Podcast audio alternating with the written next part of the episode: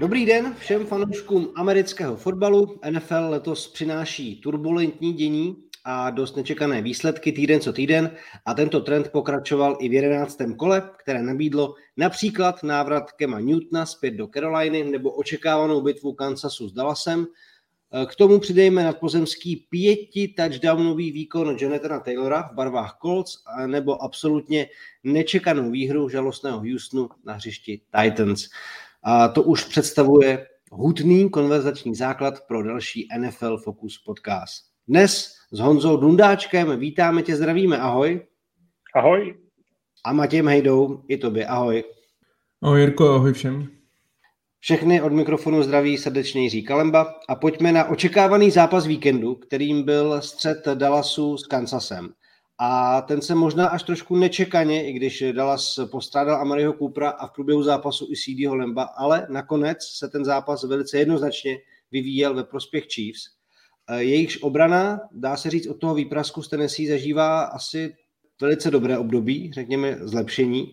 Tak co jste vůbec říkali tomu, co Kansas předvedl a co Dallas nepředvedl vlastně nakonec? Honzo. No, Dallas tak trochu implodoval sám do sebe. Ofenzivní line si vůbec nedokázala poradit s defenzivní lineou Kansasu. Chris Jones si připsal úplně geniální zápas z pozice interiérního linemana, to tam diktoval a válcoval. A Dak Prescott neměl moc času a pak byl i dost nervózní a vlastně přehazoval, ještě předtím, než nebyl tlak, tak přehazoval své receivery a ten rytmus útoku nějak jako nebyli schopni najít po celý zápas.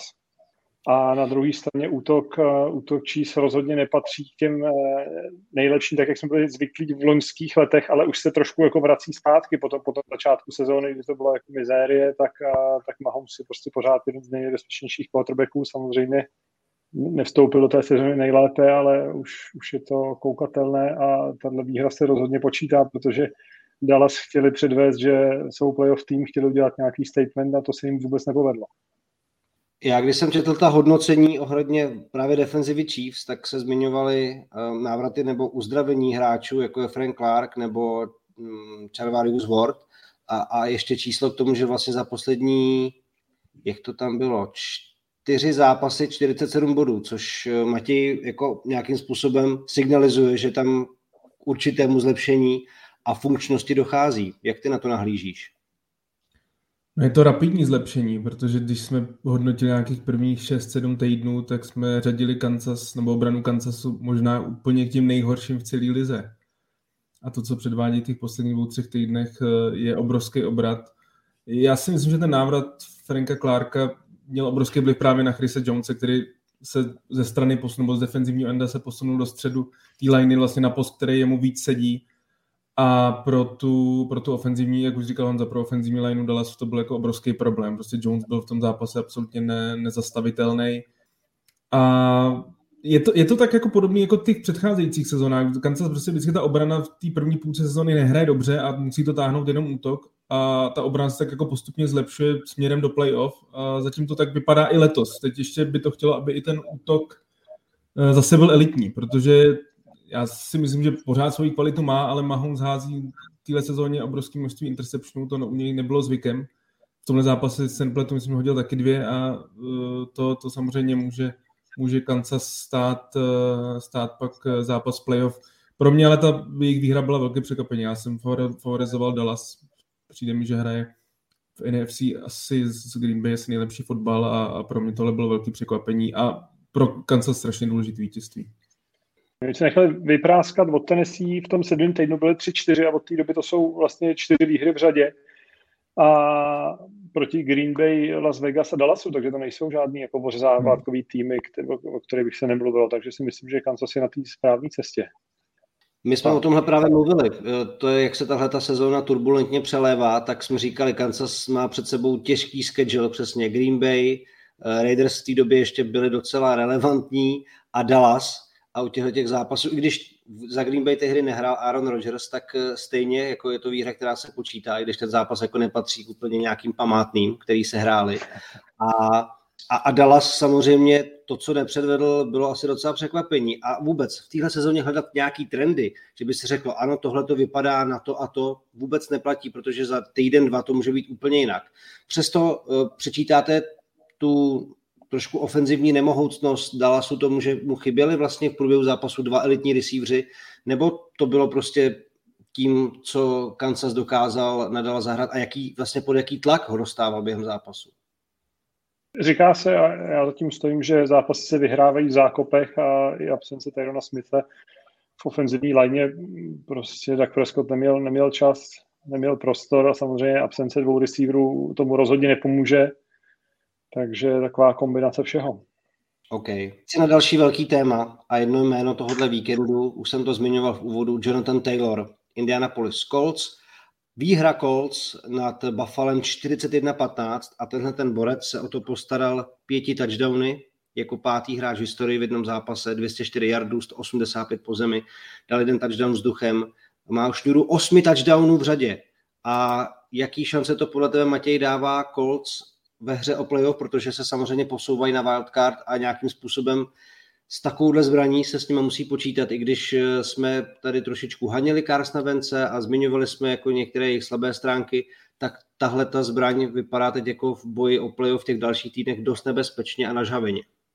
Tak určitě tu šanci na playoff mají, protože přece jenom, já si myslím, že v obě ty divize, já jsem před sezónou, nebo teda konference, já jsem před sezónou říkal, že A F C je výrazně silnější a zatím to teda nepotvrzuje. Pro mě některé týmy jsou, jsou zklamání. Patřil mezi ně třeba i Kansas, ale jak bych říkal Honza, teda ty poslední série mají výbornou. A uh, Indianapolis, takhle, my jsme jako kritizovali Vence, ale na druhou stranu, když se člověk podívá na jeho statistiky, kolik má touchdownů, kolik má interceptionů, tak těch interceptionů je tam výrazně míň, než bylo v té předcházející sezóně ve Philadelphii. Myslím si, že není to ten Vence z té sezóny dva tisíce sedmnáct dva tisíce osmnáct, ale ale hraje lepší fotbal, podle mě to sedí pod Frankem Clarkem, eh, Reichem, Clarkem, a, ale zpátky k Taylorovi. Taylor je prostě vynikající, je to top tři running back současnosti a jemu samozřejmě svědčí ta silná ofenzivní linea Indianapolis. Plus bych k tomu přičet, a to je asi pro mě jako taky velký téma toho zápasu, že oni podle mě vzali trošku přes kopírák tu strategii Tennessee, který je porazili, taky Derek Henry prostě rozválcoval Bills, teď nevím přesně, v jakém to bylo týdnu. A Taylor ho jako napodobil. Je vidět, že Bills, který jsme před sezónou právě naopak hodně favorizovali, říkali jsme si, že z Kansasem je to takový největší adept na, v A F C na, na Super Bowl, tak, tak ta, ta obrana, která nehraje špatně, nebo hraje dobře, ale má problém, pro, problém proti ranu, proti tímhle elitním running backům, protože jako dát pět touchdownů, to, to je fenomenální výkon. Ale oni do té doby dostali po zemi snad jenom pět touchdownů jako dohromady. To byla prostě elitní ranová obrana, nebo vůbec jako, co se týká inkasovaných bodů, nejlepší obrana. A jako já chápu, že v té základní části si každý může vybrat takzvaný jako volný den, kdy vám ten zápas fakt nevyjde. Ale samozřejmě prohra z Jacksonville nebyla jako obraně, tam to bylo prostě devět šest, protože to nešlo útoku. Ale i tak, jako Buffalo mi připadá, že trošičku jako se nachází v takové slepé uličce, za který by potřebovalo nějak jako rychle vyjet, Honzo. No, stoprocentně. Oni právě, jim se nedaří to, co se povedlo, to, co se povedlo Colts. Oni pod Reichem, že vstoupili do sezóny, byli nula tři a vlastně Vance nehrál nějak skvěle, ale našli právě tu svoji identitu v té běhové hře. Do toho se opírají fakt silnou, silnou ofenzivní lineu a tím válcují. A Vance hraje takový jako druhý housle toho manažera, který ale jako vlastně to hraje poměrně dobře a až zas tak hrozně nechybuje, jak jsme byli zvyklí, jak říkal Matěj, v těch, v těch loňských sezónách. A Reich vlastně i v tom, v tom zápase teď proti Bills, tak v jeden moment řekl, že vlastně na první a druhý den už nebude vůbec pasovat, protože že ono bylo hrozný počasí, pršelo, mrzlo a to se nehází nějak snadno a přesně jim to jako nevyšlo a pak jim nevychází ta yardish na ty třetí downy, takže on pak osmnácti dalších jako prvních a druhých downech fakt jako běžel a fakt se toho držel, až na konci to někde jako změnil a prostě našli tu svoji identitu. Zatímco na druhé straně Buffalo svěřuje všechnu tu svoji útočnou sílu Elenovi. Ten prostě má ruku a talent násobně větší než Vance. Dokáže trefit prostě malinký skulinky, ale musí to, vlá- musí to táhnout celý na svých zádech. Nedokáže prostě jako tou běhovou hrou, o, který se, o kterou se Vance jako opírá, toho v podstatě nese, tak tu tam Ellen vůbec nemá. Takže to je podle mě jako zásadní rozdíl. Pro mě ještě zajímavý příběh nebo takový podtext tohohle duelu, protože se jednalo o reprízu, že jo, z posledního playoff a Frank Reich, který v Buffalo působil, má takovou jako vlastně mo, takovou další motivaci, to jako zápas v zápase pro ně, jak on říkal, tak v playoff to nevyšlo. Teď to ty hráči jako si znovu připomněli, takže je to jako docela nakoplo. A já jsem ještě viděl tiskovou konferenci po tom utkání, kde Jonathan Taylor vlastně jako ohromně mluvil samozřejmě o tom týmu, o útoční lajně a taky o tom, jak je super přijet do toho nepřátelského prostředí Buffala a jak moc ho to vlastně jako nakoplo. A přijde mi, že ten tým je teď velice dobře nastavený, jak, jak kdyby ten příklad Taylora tak nějakým způsobem ukázal, jak šatna a, a, a tým Colts v tuhletu chvíli smýšlí a jak jako vlastně se berou jako underdogs a že mají co ukázat a že, že si věří, že na to mají vlastně. Což je, asi to Honza potvrdí, jako nezanedbatelný tohleto týmový nastavení. Určitě, určitě. Jako ten, ten tým, jakmile se uh, ty, no, jak se dá přiložit češtiny underdogs, pod, pod psy. méně méně favorizované.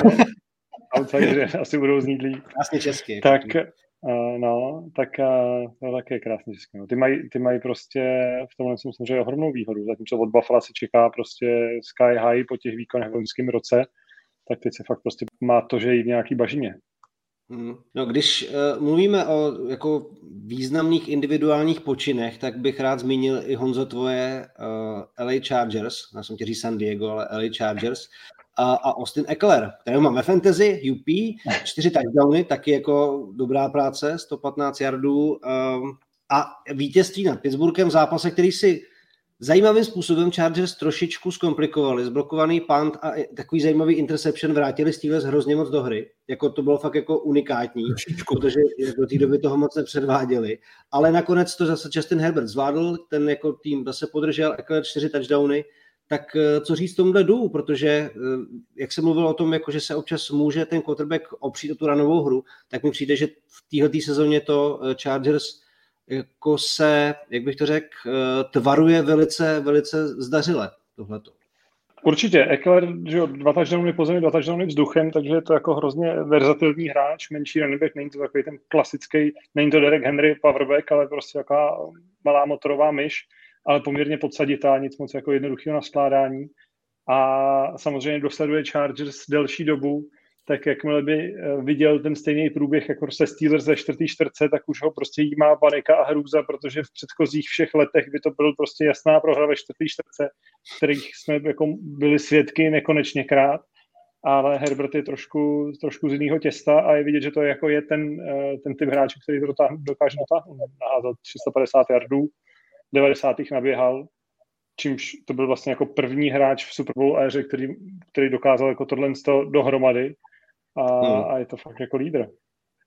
Na druhou stranu, ale jak jsi sám říkal, prostě Chargers jako zase si ten zápas málem prohráli, jako takové kolapsy prostě přicházet. Já vím, že v jejich historii je to zvykem, je, je skvělý, že to zvládli, ale ta, mě, třeba ta obrana, pro mě ta obrana zklamání. Já se přiznám, že jsem od té obrany čekal víc, myslím si, že mají skvělýho kouče, skvělýho defenzivního trenéra, ale, ale ta obrana prostě má díry a to ještě si myslím, že Pittsburgh jako zdaleka tak nevyužil Tu, tu špatnou obranu proti běhu, že Najee Harris jako nenaběhal daleka tolik jardů, jak jsem v tom, v tom zápase čekal. Chargers musí podle mě jako zkvalitnit ty výkony a zvládat jako opakovat zápas od zápasu. Oni jsou fakt takový, jako že u nich člověk neví strašně, že se sázejí. Je to, je to tým, který si myslím, že ještě musí být víc kontinuální a pak, pak protože před, před sezónou jsem hodně věřil, ten hype kolem Chargers byl jako Herbertova, ta nováčkovská sezóna byla neuvěřitelná, on v tom pokračuje, on jako individuálně hraje skvěle, ale musí se přidat hlavně ta obrana. Příběh letošní, letošní N F L, že prostě nikdo nehraje tak, jak, tak, jak by měl, nebo to vždycky tam mají prostě ty lapsusy, nějaký půlky týmu a, a je to vidět jako skoro všude. Je to tak, a když jsi mluvil, Matěj, o obraně, tak já dám takovou vsuvku neplánovanou. Já jsem měl na tohleto kolo uh, ve fantasy obranu Bears. Vypadalo to jako celý zápas velice dobře a nakonec to těsně nevyšlo. Co se vlastně jako stalo v tom zápase? Já jsem to potom už jako neskoumal, tak nás vprav do toho, co se zase u Bears jako stalo, že i když jako favorizovaný Baltimore, ale bez Lamara Jacksona na Soldier Field nakonec zase vyhrál. No kolaps, kolaps v poslední, kolaps coachingu, špatný timeouty, špatný time management a pak prostě vlastně backup beka Baltimoru měl před sebou celý hřiště minutu před koncem a byl schopný to, to přejít a, a dát touchdown. Přitom už to vypadalo, já už jsem se radoval, kdy náhradník Andy Dalton při čtyři jedenáct přehodil celou obranu, blicující obranu Ravens a dal na třináct devět, ale nestačilo to. No, je to, byl to další kolaps a myslím, že to byla definitivní tečka po tom, že, že v Chicagu se bude měnit trenér určitě a, a zřejmě i si generální manažer po sezóně. Ale jako já jsem samozřejmě píchl do bolavýho, ale teď si převezmu slovo na chvilku já, protože se dostáváme k Seattlu, který už prostě nemůžeme opomíjet a uh, se vší láskou, kterou k tomuhle klubu cítím, prostě musím říct, že ta současnost je jako mizerná. A tenhle ten zápas proti Coltu McCoyovi, backup quarterbackovi Arizony, který dal, prostě naházal přes tři sta yardů, na závěr prostě podržel drivey, který potřeboval a uh, i když byli bez Edmondse, byli bez Hopkinse, tak stejně dokázala Arizona prostě v Seattlu vyhrát a Seattle má problém v útoku. Ta obrana teď má problém v tom, že se zranili, uh, že se vlastně v secondary uh, zranili Trey Brown, D J Reed, uh, McCoy, tři sta dvacet osm yardů, jo, a Russell Wilson měl asi kolem třicet procent pasů, který šli přes first down, jako přes uh, lízátka. Což je hrozně jako atypický pro něj, jakože tak málo pasů zkoušel jako na big plays nebo prostě jako hluboký přihrávky. A jejich obrana Seattlu povoluje momentálně čtyři sta dva yardů skoro na zápas a offense má necelých tři sta yardů a ještě před dvěma lety to bylo tři sta sedmdesát čtyři yardů. Je to jako všichni vědí, že najednou je problém s tím jako dávat body. Russell Wilson neměl vlastně zápornou bilanci v žádný svý sezóně v Seattlu. Teď mu to dost hrozí. Sice se říká, nebo on tvrdí, že ta ruka, kterou měl provinou, ten prst je v pohodě, ale ta, ten útok v pohodě není. Vždycky v minulosti se na něj dalo spolehnout a teď vypadá jako, že není sám sebou. Ale co mi na tomhle tom přišlo jako ještě zásadnější, Chris Carson zase mimo, prostě jako tady ty zdravotní problémy pokračují. Ale ten ten personál, který má k sobě jako špatný, není. Já vlastně nechápu, kde mají ten problém, v čem je ta křeč, v čem spočívá, ale Tyler Lockett po tomhle zápase řekl jednu zajímavou věc, že ty týmy nehrají coverage, který oni vidí na videu a že případně na to neumí trenéři zareagovat během zápasu. Čímž jako trošku nepřímo obvinil jako trenérský stav z toho, že příprava, případně reakce ze strany Seahawks není úplně dostatečná a že ty hráče trošku trápí, protože do určitý míry můžou dělat jenom něco, ale samozřejmě fotbal je tak taktická hra, že v tomhle tom potřebujete být připravený a potřebujete vědět, že tu oporu v tom trenérském stavu máte. A mně přijde, že tam jako je prostě někde nějaký jeden velký problém a že se Seattle prostě úplně utápí. A je to po tolika letech opravdu velice jako smutný to sledovat, ale je to realita. Ten tým je prostě hraje nedobře a ani tak skvělý hráč, jakým Russell Wilson s tím vůbec nic neudělá. Jaký z toho máte tak dojem vy, když takhle sledujete zpovzdálí? Ono, to je takový podle mě trošku jako dlouhodobý trend u Seahawks, že ten útok nemusí mít ten nejlepší gameplan, protože vždycky se tam pak udělá letra skuk a on něco vymyslí, zakouzlí a, a zachrání. A tohle prostě je naprosto nekoncepční řešení samozřejmě, který bohužel uh, asi jako teďko na to možná Seahawks dojíždí. Uh, nechci, nechtěl bych úplně kritizovat uh, ten trenérský stav, byť to může být naprosto jeho vina uh, na základě prohlášení jednoho hráče. Když člověk nevidí do té kabiny, neví, neví, co je za gameplan, může to být úplně naopak, že ty hráči dělají úplně naopak, než to, to co jim jako trenéři říkají, ale jako obecná samozřejmě pravda je, že uh, ty si jako z pozice trenéra připravuješ nějaký gameplan a trénuješ na něco. A může se ti stát, že ten uh, druhý tým přijde s úplně něčím jiným a ty bys měl mít připravený nějaký odpovědi a měl mít prostě nějakou cestu, jak z toho ven a měl na to mít jako nějaký adjustmenty. A samozřejmě čím dřív si to uvědomíš v tom zápase, tím uh, jsi schopnější s tím týmem se na to nějak adaptovat a odpovědět. A je to pak zase jako na tom druhém týmu, který musí dát tu odpověď na tvoji změnu. Že? A tohle je vlastně, v tom je to koučování americký fotbal krásný. A klidně je možný, že i na té nejvyšší úrovni prostě ty trenéři se jako tak moc drží toho skriptu, že jim to trvá dlouho. Já jsem si tu tiskovku pouštěl jako částečně taky a on nám přesně říká, že vlastně že začátek zápasu většina útoků jede z nějakého skriptu, kde má prostě napsáno, jaký akce jede jednu za druhou a potom, co si vlastně vyzkouší to, co jim funguje nebo nefunguje, tak to nějak začnou upravovat. Ale samozřejmě, když zjistí, že ten skript máš prostě připravený na něco u třetí akce, a určitě, jak si to nevyšlo, tak to prostě musíš jako zmuchlat, zahodit a, a začít fungovat nějak jinak, no.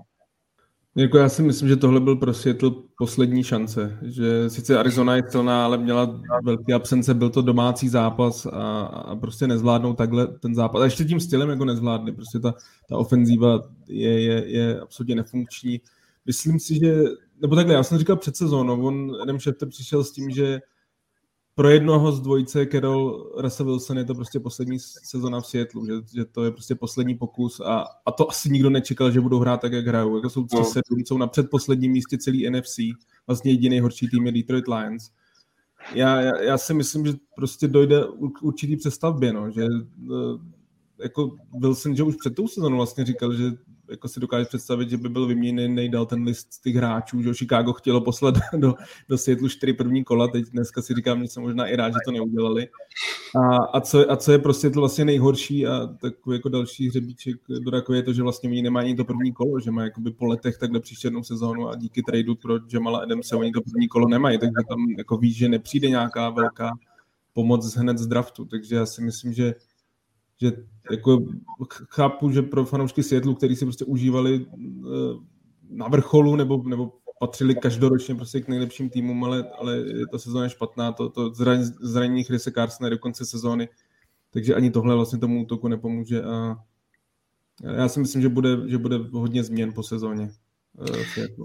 Jo, já, já jako si myslím něco podobného. Jak jsem mluvil o té obraně, ta se trošku našla. Samozřejmě každý rok, každý tým má problémy s tím zraněním, nebo s těmi zraněními a jde o to, jak citelně vás zasáhnou a nebo jak to případně dokážete polepit za chodu. Vypadá to, že prostě u Seattlu tohle to taky bude hrát roli, ale to, co je jako největší potíž, je, že takhle na body se Seattle nikdy nemusel nadřít. A prostě shutout proti Packers, prostě interceptiony v endzóně nebo v redzóně byly, jsou velice atypický pro Vilsona, když to taky umí, bohužel, to víme, i ve velkých zápasech. Ale teď vlastně taky ten touchdown přišel po zemi, takže vlastně od toho jeho, od doby, co vypadl z toho týmu, od toho návratu, se vykolilo i to málo, co vlastně možná jako trošku fungovalo a jestli ve zbytku sezony se jim jako něco podaří, spíš si myslím, že ne a, a souhlasím s tím, že výhled na to, že by se to dokázalo nějakým způsobem jako rychle přetočit a přijít nějaký jako smysluplný rebuild nebo pol-rebuild, asi ne, takže tam si myslím, že, že nás, co jsme si jako užívali jejich hru a, a postupy do playoff a to, že to byl vlastně jeden, um, řekněme, z nejkonzistentnějších týmů, co se týká výkonnosti a, a produkce highlightů a, a, a toho, jaký fotbal od nich vlastně můžete čekat, takže se tam asi teď trošku dočkáme nějakého propadu, no. Takže tak. A, ale když jsme u těch propadů, jo, hoši, co jsou zač Tennessee Titans? Co je zač tým, který prostě porazí Rams, Bills, Kansas, prostě vyklepe koho může, kdo je silnej. A pak prohraje s Jets a s jedna osm Houstonem. Tým jehož identita je Derek Henry, podle mě. To je, to je celý. Prostě silovej tým, který je postavený okolo ranové hry a když ji nemá, tak tak nefunguje a začne se rozkládat a odpadávají ty jednotlivý dílky a nefunguje. Takže Matěj, je to tvoje. Neměli ani proti Rams a hráli vlastně jako úplně fantasticky obranu, kterou porazili Chiefs. Víš, jako věci, kterým fungoval. A já chápu, že když někdo hodí čtyři intercepty v zápase, že to jakákoliv obrana, ať je sebelepší, asi těžko jako vyžehlí, že jo? Já si myslím, že to trošku anomálie. Jako souhlasím s tím, že je to tým kolem Henryho. Tak jako Henry možná v této sezóně, kdy není žádný extrémně dominantní quarterback, kromě Karla Mariho, který ale teď je zraněný, tak si myslím, že Henry by vyhrál M V P sezóny. Že prostě pokud by byl zdravý a hrál by tak, jak hrál v té první půlce sezóny, tak by měl velkou šanci na, na podobit Adriana, Adriana Petersona a vyhrát jako running back, vyhrát M V P. Ale na druhou stranu si říkal, oni vyhráli z Rams, vyhráli z New Orleans bez něj. Já si myslím, že to je, je trošku anomálie, protože bylo strašný počasí, že v Tennessee pršelo. S těma Jets tam si myslím, že to bylo spíš podcenění. Tady oni prostě, jim chybí Julio Jones, chybí jim Derek Henry a zranil se v zápase i A J Brown, takže vlastně všechny tři jejich největší zbraně a oni už tam pak jako nikoho moc jiného nemají. Takže si myslím, že já, já bych tady to úplně nehodnotil, já jsem koukal na jejich schedule, oni ty těžké zápasy už mají za sebou, já budu hrát zase ještě s Houstonem, mají tam Jacksonville, Mají tam další takový jako slabší týmy, takže já si myslím, že oni se do toho playoff stejně v pohodě dostanou. A jestli Henry bude zdravý, jestli se dokáže připravit na playoff, jestli Julio Jones vydrží víc než dva týdny zdravý, protože ten už tento moc jako neodehraje celkově, a, a bude připravený A J Brown, tak, tak pro mě Tennessee je, je silný tým. Je to takový ten silový tým, takový ten, co hraje takový ten, ten old school fotbal, a hlavně ta obrana, která taky tu jsme kritizovali hodně v té loňské sezóně, tak ta obrana letos hraje skvěle. Takže já bych se i přes taky dva totální kolapsy, jako prohrát s Jets a prohrát s Houstonem, tak já bych se o Tennessee dlouhodobě nebál, pokud se ty tři důležité hvězdy uzdraví. OK, pojďme ještě k dalšímu zápasu, který byl jako hodně zajímavý svým průběhem, hlavně k tou koncovkou. Vikings Packers, Minnesota jako dokázala skvělým clock managementem v závěru uh, si schovat vítězný field goal. Um, Aaron Rodgers se snažil, co mohl, tenhle ten očkovací podvodník s bolavým prstem se uh, jako zase snažil Packers držet ve hře, ale Kirk Cousins uh, tentokrát jako to Minnesota naklonil svým výkonem. Uh, jak si vlastně vnímal to, co předváděly tyhle ty dva týmy, to, že pro Packers je to samozřejmě porážka s divizním rivalem, ale v zápase, který jako hlavně v té, v té druhé polovině uh, byl prostě nahoru dolů, byla to jako taková krásná přetahovaná ze strany na stranu.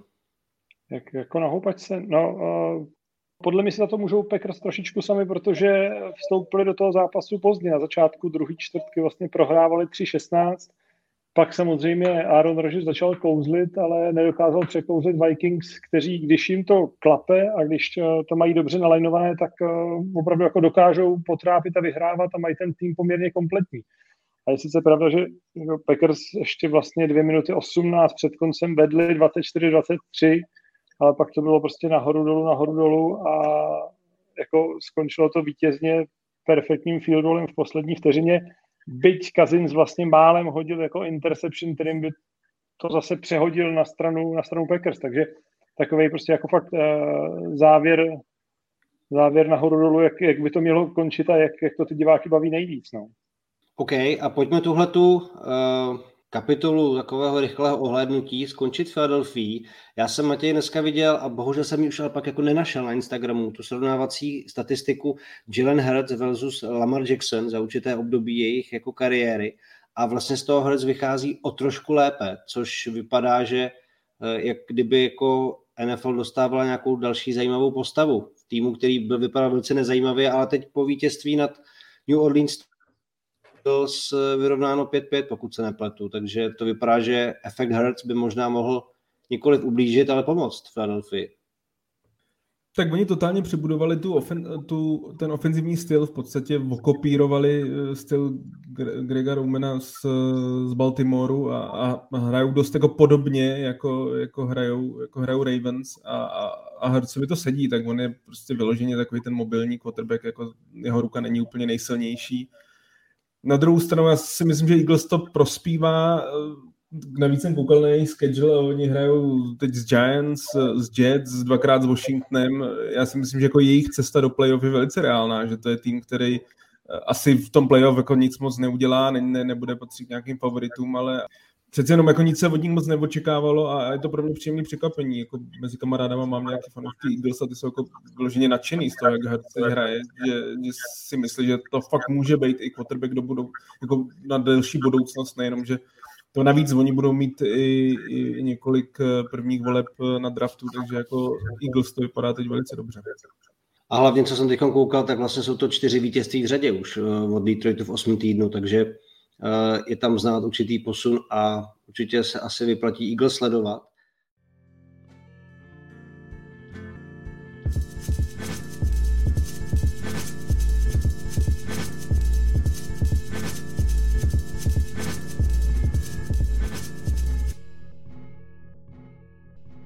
Pojďme za Camem Newtonem do Caroliny. mistr Klobouků, týpek, který se vrátil vlastně už minulý týden proti Arizoně, pomohl I'm back, bylo slyšet prostě přes celý státy a teď zažil vlastně návrat na domácí stadion, bylo vidět, že ho lidi jako mají opravdu rádi a i když to nakonec na vítězství proti Washingtonu nestačilo, tak mi přijde, že tady to je takový jako dobrý happy end pro obě dvě strany v danou chvíli. Cam Newton prostě se neprosadil u Belichicka a vrátil se tam, kde mu je dobře, kde ho budou mít rádi. Jak, jak ho vlastně vnímáš a co si myslíš, že se ještě s Carolinou vlastně s jeho příchodem může stát, Honzo? No, rozhodně je to jiskra, kterou Panthers potřebovali, protože ty se, ty se trápili v útoku a byť to nestačilo k vítězství, tak přece jenom to je jako ještě s, jako s nenatrénovanou, s nenatrénovaným útokem a nehrál vůbec špatně dvacet jedna přihrávek z dvacet sedm pokusů, dva touchdowny a rozhodně ten útok jako vypadal produktivně a vypadal dobře a vlastně bylo ještě vtipný, že to bylo proti Washingtonu, který, na které straně stál Ron Rivera. Takže se kterým spolu doputoval do Super Bowlu, takže měl tam jako i hezký podtext toho příběhu. Taky se za to těšil Matěj na tohoto setkání. Jo, já jsem teda fanil Washingtonu, ale takhle já jsem asi nikdy nebyl jako moc velký fanoušek Cama Newtona, no. Nebyl to úplně hráč, který by mi seděl, ale souhlasím s tím, že pro tu Carolinu je to jako hrozně důležitý, že to je oživení, protože jsem dávno, nejenom, že se zranil, ale hlavně po těch asi prvních třech nebo čtyřech dobrých týdnech, kdy dělal obrovský množství bodů ve fantazii a tak, tak se najednou začal totálně propadat a připomínat toho Darnolda, kterýho jsme znali z Jets. A bylo cítit i kritika kouče Rula na něj, že, že mu prostě dlouhodobě jako nevěří. A myslím si, že ten, ten Newton není důležitý jenom jako na, na hřišti tím, tím, jak hraje, ale on je fakt takový ten alfa samec, ten takový ten, ten lídr, který si myslím, že poblázní tu kabinu. A oni jsou pořád jako pět šest. No. Jako ta, ta, ta pro, prohra uh, s Washingtonem si myslím, že hodně mrzí, protože to podle mě nečekala. Myslím si, že Carolina byla favorit, byla právě nabuzená po té výhře v silný Arizoně. A tohle trošku jako asi čára přes rozpočet, ale jako nejsou, nejsou odepsaný a on je vlastně, kdo tu sezonu jako může zachránit, protože mně se třeba hrozně líbí jako obrana, obrana Caroliny, je to prostě mladý tým, dobře zajímavě vystavěný, ale ten quarterback tam není a, a Newton si myslím, že hlavně tím svým lídrovstvím jako může z té sezóny ještě něco vymáčknout. No já jsem na to taky zvedavý, protože samozřejmě bude mít ještě víc času, aby se s tím týmem zžil a nějakým způsobem se do toho systému ještě víc jakoby zapojil, nebo napojil spíš na něj, ale co je u něj, já ho teda taky jako úplně nemusel, nemusím, pamatuju si to jeho, to jeho nemluvení, takový jako trucování po tom, co prohráli Super Bowl s Denverem a jakkoliv jsem to chtěl pochopit, tak mi tam chyběla trošku jako část profesionality z jeho strany, a, ale na druhou stranu, když jsem občas vydával, jak v tréninkových kempech prostě trpělivě podepisuje se fanouškům, dětem a třeba i jako handicapovaným fanouškům a tak dále, tak jako má velký srdce a za to si myslím, že ho mají lidi v Karolíně hrozně rádi. A to si myslím, že jako bude hrát velkou roli v tom, jako právě jak společně budou tu cestu nějakým způsobem prožít. Může tam být takový ten americký příběh toho, jako fakt jako vrátil se do týmu, kde mu bylo nejlíp, kde měl největší úspěchy a třeba jim to bude vycházet. Z tohohle pohledu bych jim to asi přál, byť jako taky nepatří mezi mé nejoblíbenější hráče, ale zase tuhletu jeho část osobnosti musím jako velice respektovat a vyzdvihnout a rád bych to jako tady řekl takhle. Další člověk, o kterém bych se rád bavil, je další quarterback, protože New England Patriots zažívají teď jako po vítězství nad Atlantou dvacet pět nula opravdu dobrý období. Vypadá to, že Mac Jones se v systému Billa Belichicka krásně našel, etabloval. Jsou sedm čtyři, mají sérii pěti výher, Mac Jones dva tisíce pět set čtyřicet yardů, čtrnáct touchdownů, sedmdesát procent completions, to znamená zkompletovaných jako pasů. A za posledních šest čtvrtin v N F L dokonce osmdesát sedm procent téměř, což jsou skvělý čísla. A jsou, mě by Honzo zajímalo, jestli podle tebe teď jsou jako Patriots nejvíc jako hot týmem v A F C? Když teda no, poměrně, roz... který se rozehrál, ale jako to, jak vlastně vypadaly, že tak jako pořád rebuild a hledají se, tak najednou jako takhle jako tangenciálně nahoru. Jako rozhodně to tak vypadá. Samozřejmě všichni fanoušci dalších týmů běsní, protože Patriots si teď měli prostě vybrat dalších třicet let slabou chvilku po tom, co Uh, ztratili quarterbacka a to se neděje, no a vypadá to, že Mac Jones by mohl být uh, ta odpověď. Samozřejmě jako ten playbook je mu šitý na míru, jsou to takové jako jednodušší věci a nežádá se od něj jako extrémně hodně. Na druhou stranu Cam Newton toho nebyl schopný vůbec, takže rozhodně ten kluk jako kvality má, spadnul na, na, na, na čtrnácté místo, kde byl jako vybraný. San Francisco nad ním pokrčilo nos.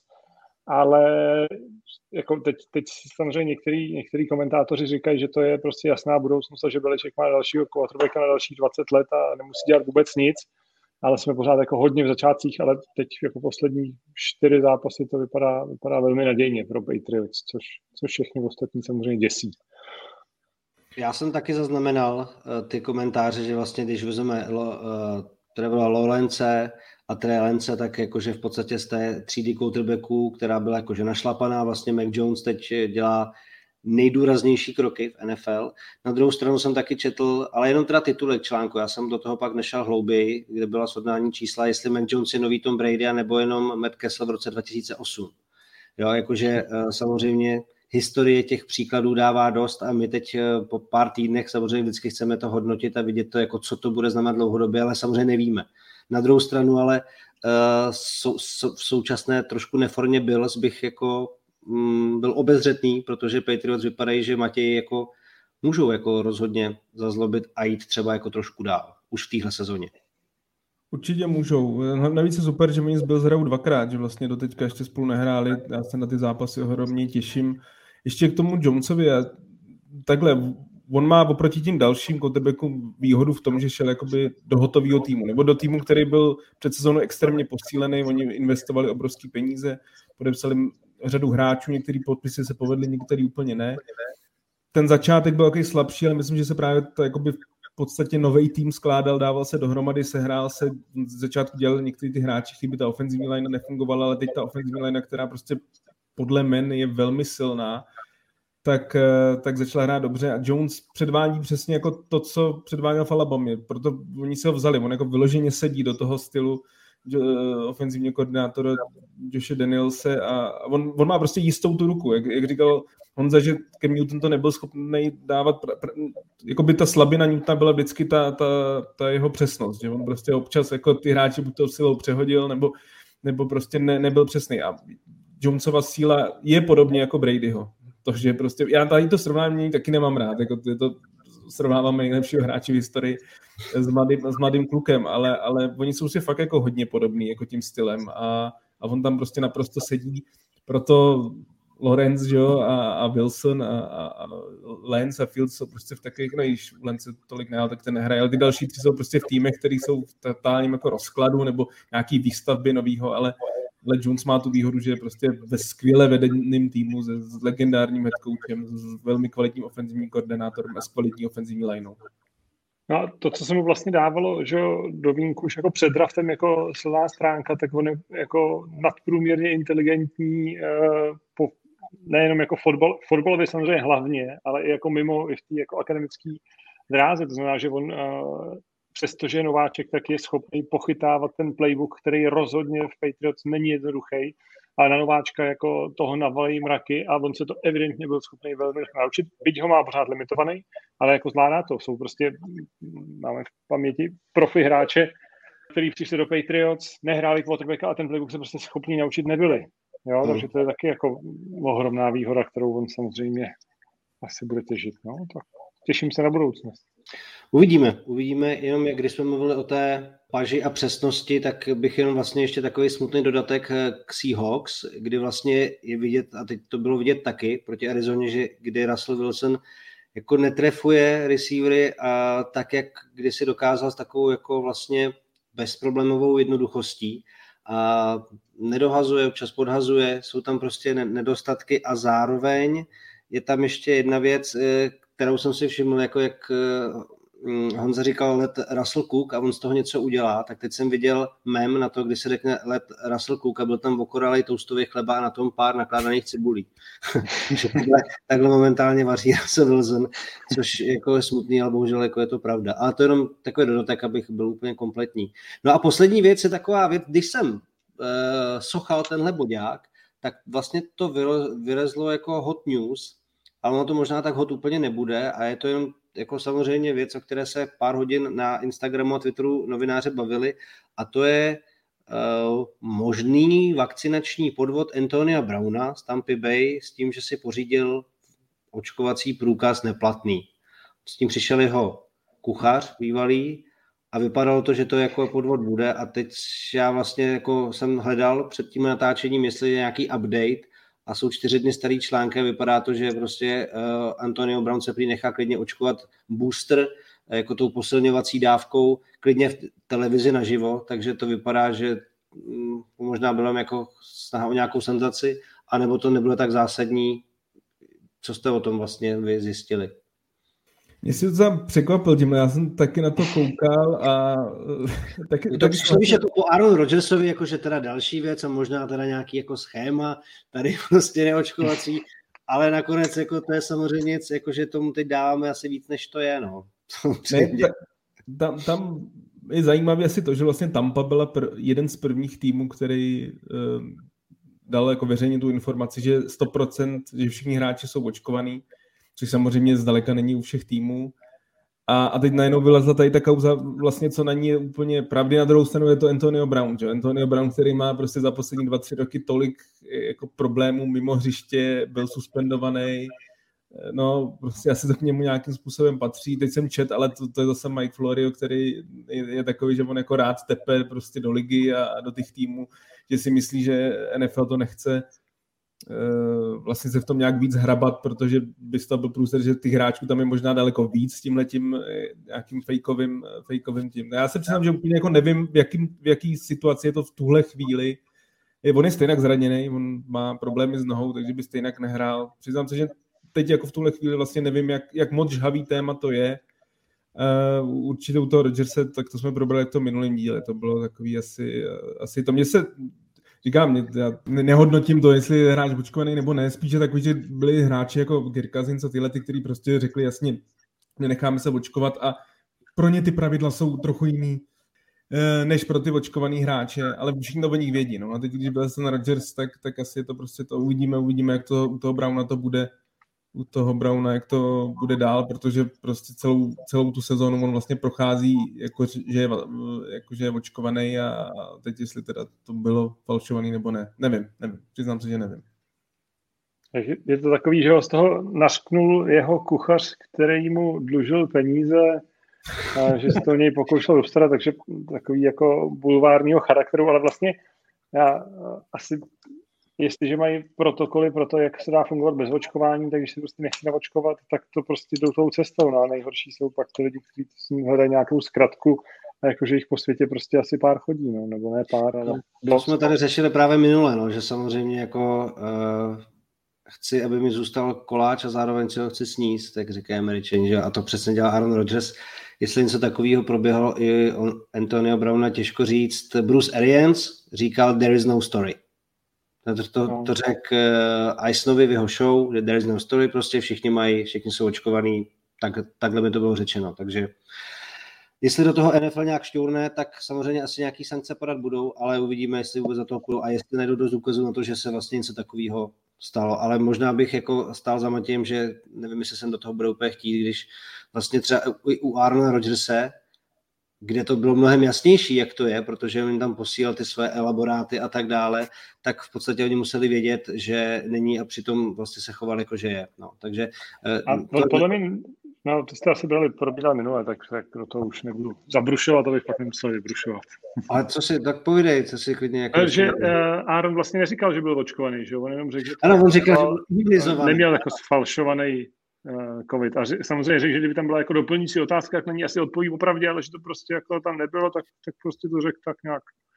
Ale tam, tam jde o to, že to vlastně muselo vidět v Green Bay pravděpodobně. A tak, jako tam asi byly jako nějaký zatajený věci, protože o tu tiskovku, tý jsme se bavili, tam jako on byl imunizován, jak řekl, ano. To, a všichni to brali, jako, že tím myslel, jako, že no a to už jsme probírali. To, a když jste to neslyšeli, jak jsme probírali, tak si to poslechněte, protože ten podcast je na webu Č T Sport, ve všech apkách, tak jako všechny naše další podcasty. A myslím si, že tři čtvrtě hodinka to byla velice příjemná a informačně nabitá, takže Honza Dundáček, díky ti moc. Taky díky za pozvání a někdy u fotbalu příště na viděnou. Zase si někdy udělej čas na nás, budeme rádi. Rádi a kdybyste se chtěli přijít podívat do Prahy na Old Boys, tak za čtrnáct dní i v zimě se hraje. Povidej, kde na, budete hrát? Na Slávii čtvrtého dvanáctého na teda pozemáku hraje takový výběr Old Boys proti Východ-Západ, ale uvidíme, jestli lockdown nezavře. Já už jsem starý, nemohoucí a sotva lezu. Dobře, já už budu po karanténě, takže se rád přijdu podívat. Matěj, co ty? Taky, taky. Nevěděl jsem o tom, rád, rád, rád dorazím. Rád dorazím, ani se neviděl, že takhle ještě v prosinci, v prosinci se hraje. No tak doufám, že to všichni doposlouchali až do konce, protože jsem to... No to museli, museli, Winter Classic. Ale dobře, takže i díky Matěji Hejdovi zase za jeho postřehy. Matěj, dík moc. Já děkuji za pozvání. Stabilnější součást našich podcastů i hokejových, kde taky Matěj dává své moudra k N H L, takže i to si můžete poslechnout, takže díky za pozornost, kterou věnujete našim podcastům, fokus na Č T Sport, na webu Č T Sport a N F L zase za pár týdnů. Až se bude blížit konec základní části a budeme vytvářet prognózy, kdo postoupí do playoff, tak se za vás zase budeme těšit. Mějte se hezky, ahoj.